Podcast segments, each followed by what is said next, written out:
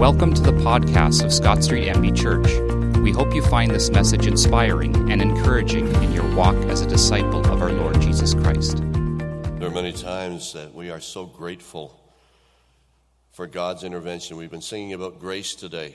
We're going to talk about grace and Noah found favor or grace in the eyes of the Lord.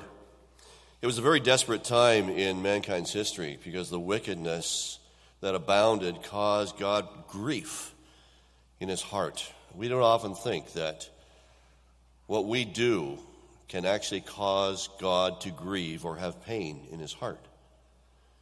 We think that he is so far above that. But the scripture is full of references of not grieving the Holy Spirit or God being grieved in his heart. And one of the ways that we interpret one of the scriptures says, The joy of the Lord is my strength. We often think that his joy gives us strength. But uh, I was explained, it was explained to me once that sometimes knowing that what we do gives God joy gives us strength to continue on doing it. For the joy of the Lord is my strength.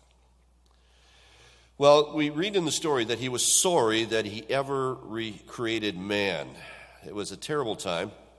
Now, the King James Version states that God regretted that he had ever made man. The Hebrew word for regretted is, is nakham, which means to, to sigh, to, to rue, or, or to avenge. Have you ever had one of those where he goes, That's the picture where he was just exasperated. And you say, How can God get exasperated? Because he knows what they're going to do. Well, we get that way as well. We're made in His image, and there's times, even though, though we know something's going to happen, when it happens, we go, oh. you know, much much like watching the Toronto Maple Leafs. You know they're going to lose, but you go, oh. again.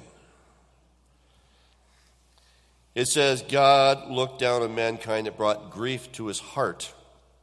Now, the troubling thing is that we are no different today. In fact, ever since Christ, all the way through, mankind has been in a desperate situation, has been in a time where, and I believe that God has always had someone in place that could fill the role of the person we call the Antichrist. I believe that at any time since Christ has been so desperate that he could have said, Now's the time. And we're definitely in one of those times as well as we continue to see things happening. It says in Matthew 24 37 that uh, as it was in the days of Noah, so shall the end of time be. And we are rapidly approaching the same type of climate that saw the destruction of the world through the flood. And God has promised that there will be another cleansing. It will, it will not be by water. He says, I won't do it again by water, but this time it's going to be by fire. In 2 Peter chapter 3, it says, But the day of the Lord will come. He'll come as a thief in the night, in which the heavens will pass away with a great noise, and the elements will melt with fervent heat, and both the earth and the works that are in it will be burned up. Now, if it stopped there, we would have one of those moments, but it doesn't. There's hope. And there was hope then and there is now because God always has a plan. He knows the plans that he has towards us. Jeremiah records in chapter 29, verse 11, that they are plans to prosper and not to harm, plans to give us a hope and a future. Now, God's plan was fulfilled through a righteous man. His name was Noah. And through him, his family was saved from the devastation of the flood. But why Noah? Of all the people that were alive on the earth then, why Noah? Was there something about him that caused God to take special notice of him? Well, verse 8 says, But Noah found grace, found favor in the eyes of the Lord. It's amazing how one little word can change the entire course of a passage. Here it's talking about all the wickedness of man. It's talking about how miserable they were, how God had regretted, and then we see this one word says, but. And that always indicates a change in direction. we see the original intent of God to completely destroy all traces of humanity, and then the word but. Now, Noah's name means rest or quiet. That's what his name means. Uh, for those that have named one of your sons Noah, and we have one here, sometimes it means rest and quiet. Sometimes it doesn't.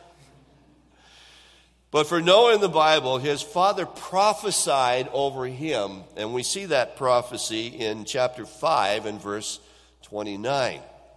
He says, He will comfort us in the labor and painful toil of our hands caused by the ground the Lord has cursed. So his father recognized that there was something special about this child, and he prophesied names in the Old Testament were often given a lot greater significance than they are today. Most people today, they pick a name because they like the sound of it. But in the Old Testament, they would pick a name because it would somehow attach a character trait to that name. He says he found favor in the eyes of the Lord. There's a man by the name of George Barna. And George Barna is one of the leading statisticians of church related items. What he does, he's got a whole foundation, a whole company, and they will go with surveys and questions. They'll ask 100, 1,000, 5,000 people a question and see what answers they come up with. And from that, they will tabulate the statistics and give us an understanding of what the general public knows. And he, uh, he once conducted interviews on the street. He says, What is grace? Or in our New, New International, what is favor? So we asked that question what is it? Well, the responses were very mixed. A lot of them said, I don't know. Some refused to answer because they were in a big hurry. Some immediately became defensive.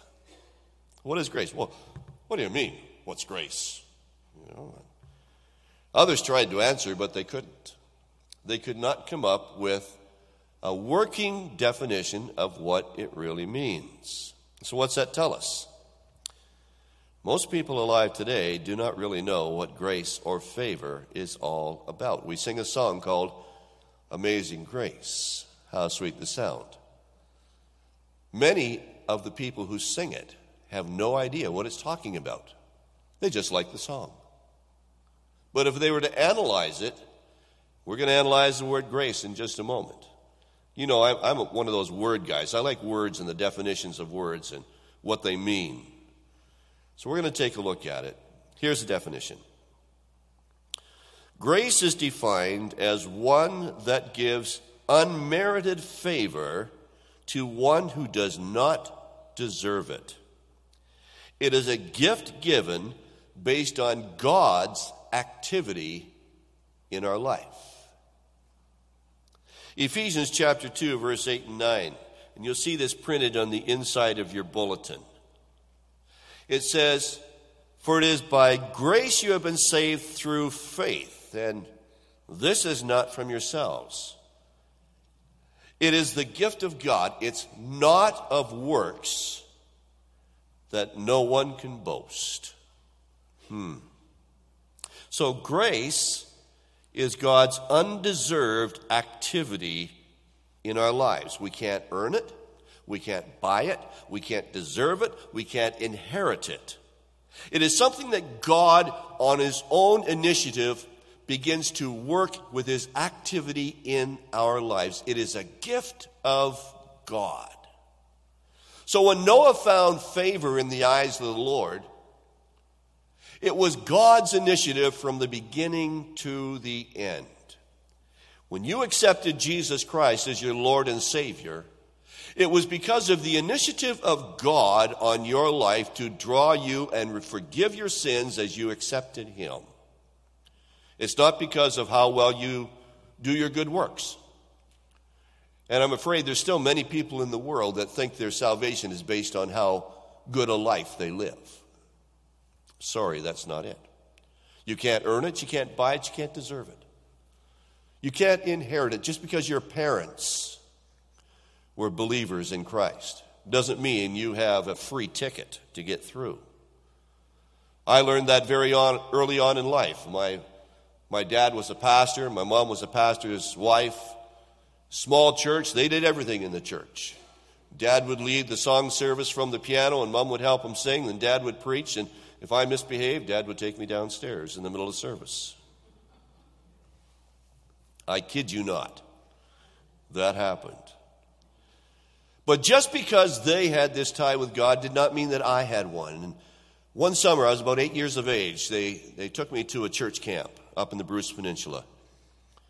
And I still remember watching their car drive off down the driveway and realizing for the first time I was alone. My tie with God was gone. But at that camp that summer, the camp evangelist told us that I could have my own relationship with God. I could receive Him as my Lord and my Savior through Jesus Christ. And that summer, I made a commitment of my life to Jesus Christ. And I didn't need the religion of my parents anymore. I had my own relationship with Jesus Christ. I trusted Him as my Savior, and I'm still trusting Him today, many, many years later. Now, Charles Swindoll says that to show grace is to extend favor or kindness to one who doesn't deserve it and can never earn it. Receiving God's acceptance by grace always stands in sharp contrast to earning it on the basis of works. Every time the thought of grace appears, there's the idea of its being undeserved. In no way is the recipient getting what he or she deserves. Favor is being extended simply out of the goodness of the heart of the giver. That's what Charles Swindoll says that grace is. And as, as God looked over the whole span of humanity, there was a feeling of almost total despair, with the exception of one this man, Noah. He stood out like a shining star in the midst of the darkness. And God chose to become active in his life. So, what do we know about Noah? Most of us know the highlights. He built a boat and he had lots of animals. The number one question I've been asked over the years is why did he not kill those two mosquitoes?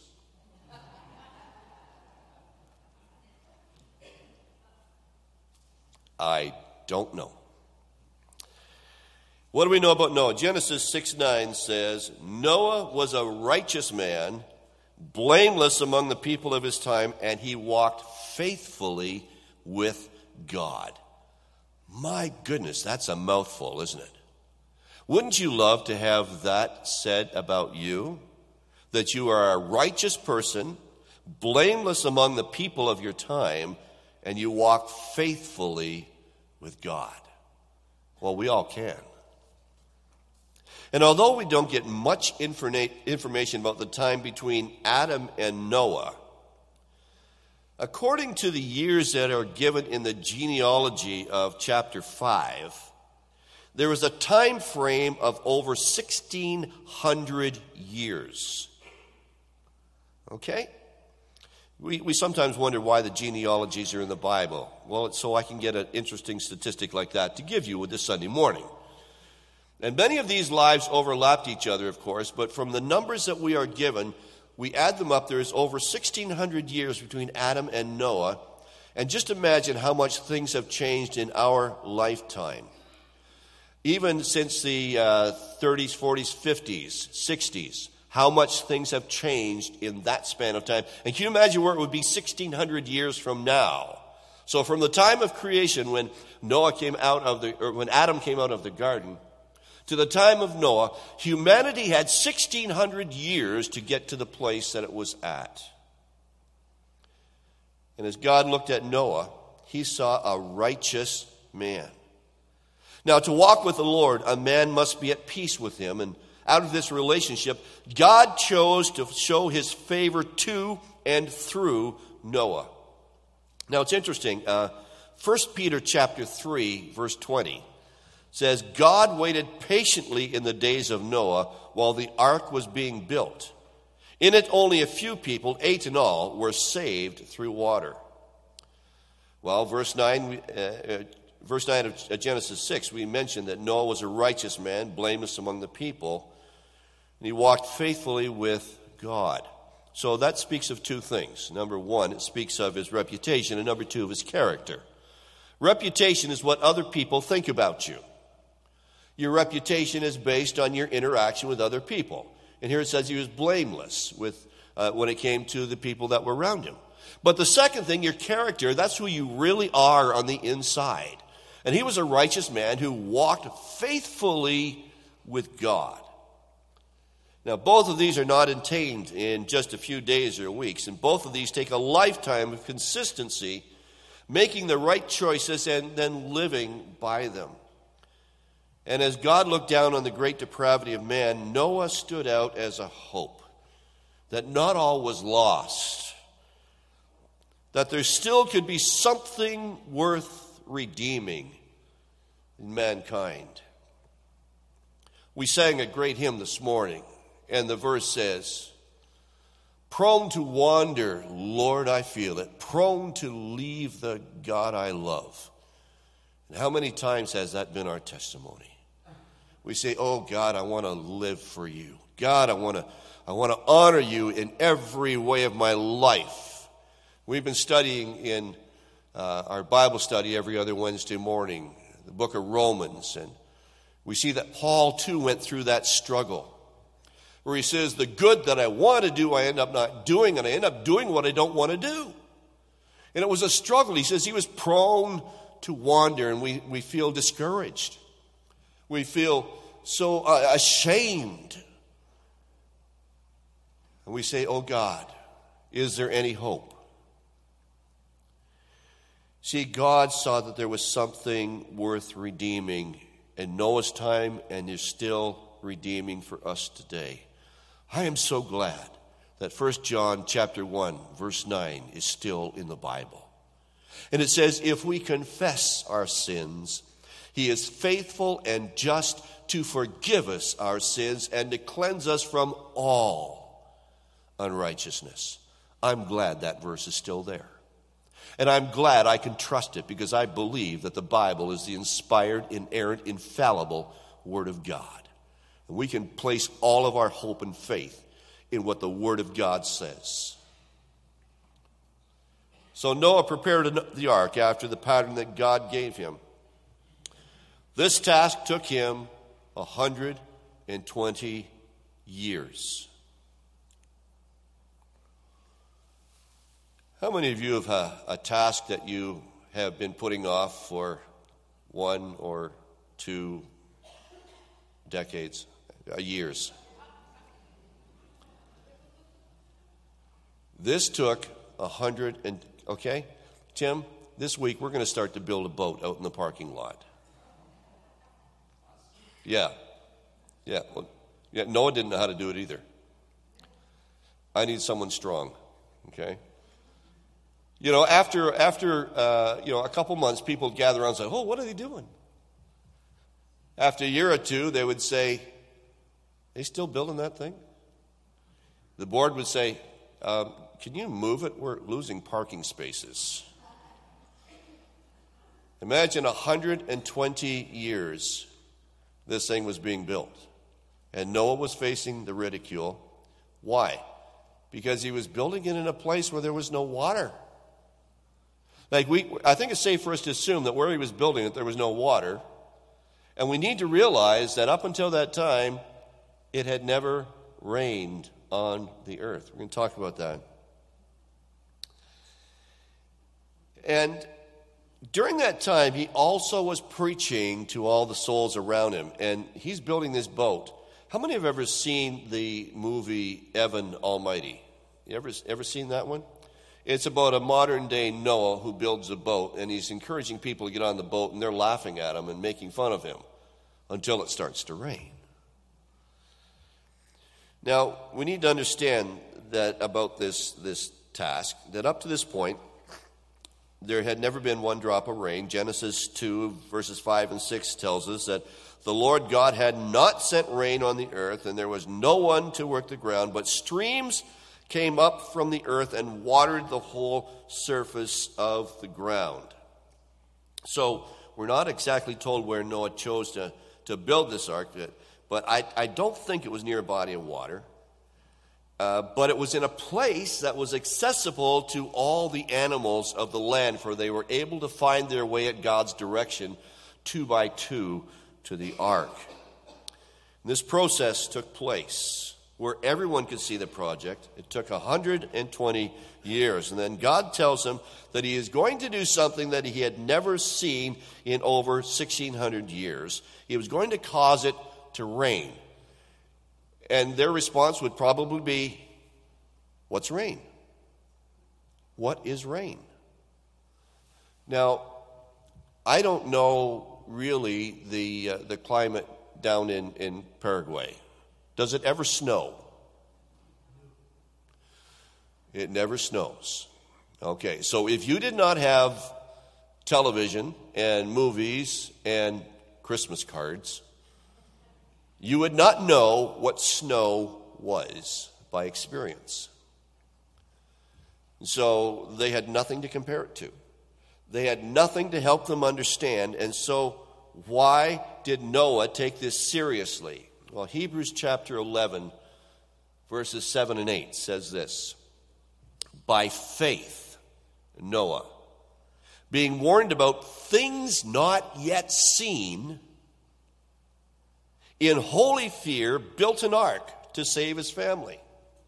And by his faith, he condemned the world and became heir of the righteousness that is in keeping with faith. Well, Scripture tells us then that God brought the water. The springs of the earth were opened up, and the windows of heaven were opened so that the rain poured down on the earth. And what is that talking about? Glad you asked. Now, remember the Genesis account of creation in chapter 1. Verse uh, 6 to 8 it says, And God said, Let there be a vault or an expanse between the waters to separate water from water. So God made the vault and separated the water under the vault from the water above it. And it was so. And God called the vault sky. Well, that's interesting. Because that indicates that there was water on the earth below and there was water above the sky in a great canopy of water. And the purpose above the, of the water above the earth was kept safe all those years until just the right time for God's purpose. Now, folks, I want to encourage you right now. There are times you go through need and want. There are times when you need something from God. But let me tell you, just as He had the water in store for the time when it would be needed, God also has all that is necessary to fill the need in your life that you may be experiencing right now. There's been times in my wife and I's uh, my, my, our, our lives when we had a real desperate need, and we prayed. And we prayed, God, send the rain. We weren't talking about the, the water that falls. We had another need, and we were asking God for a shower for that need. And God began to send the rain. He sent it in one form, and then another form, and then another form until the need was met, and God was faithful. He already had it in store. He was just waiting for us to ask. And as we, as we asked, He began to pour it out in our lives. And the blessing of God that continues to this day has been a result of God's unmerited favor on our lives. It's not because of us, it's because of Him. That's what grace is all about. Rain fell on the earth for 40 days and 40 nights, and the earth was flooded for 150 days. The waters receded. Noah and his family were in the ark from the 17th day of the second month until the first day of the first month. So that's just a little bit short of an entire year. Now, here's something that's interesting. You don't think God has a plan and God's in the details? The ark came to rest upon the mountains of Ararat on the 17th day of the Jewish calendar Nisan. The 14th day of Nisan would later be remembered as the day of Passover. And Passover, of course, was when Jesus was crucified. That means three days past that would be the day in which the tomb of Christ would be discovered empty. The day Noah's ark came to rest was the day of resurrection, a day of new life, a day of new beginnings. No matter where you are in your life, no matter how old or how young you are, today can be a day of new beginnings for you. Today can be a day of new beginnings as God begins to use you in a fresh and new way as you allow His Spirit to flow in and through your lives. God alone knows what He is able to do. Many times, what He's looking for is a vessel through which to use it to bless others and yourselves. So let me leave you with this God still has a plan to show His grace, His favor on all those who are willing to receive it. Pray with me. Dear Lord, thank you for your word this morning.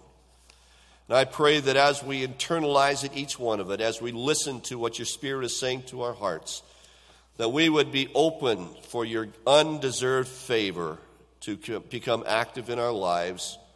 And Lord, for those who need to make their peace with God, and let Jesus be the Lord of their lives, Lord, today that they would receive that free gift of grace that's been given to them. We thank you in Jesus' name. Amen.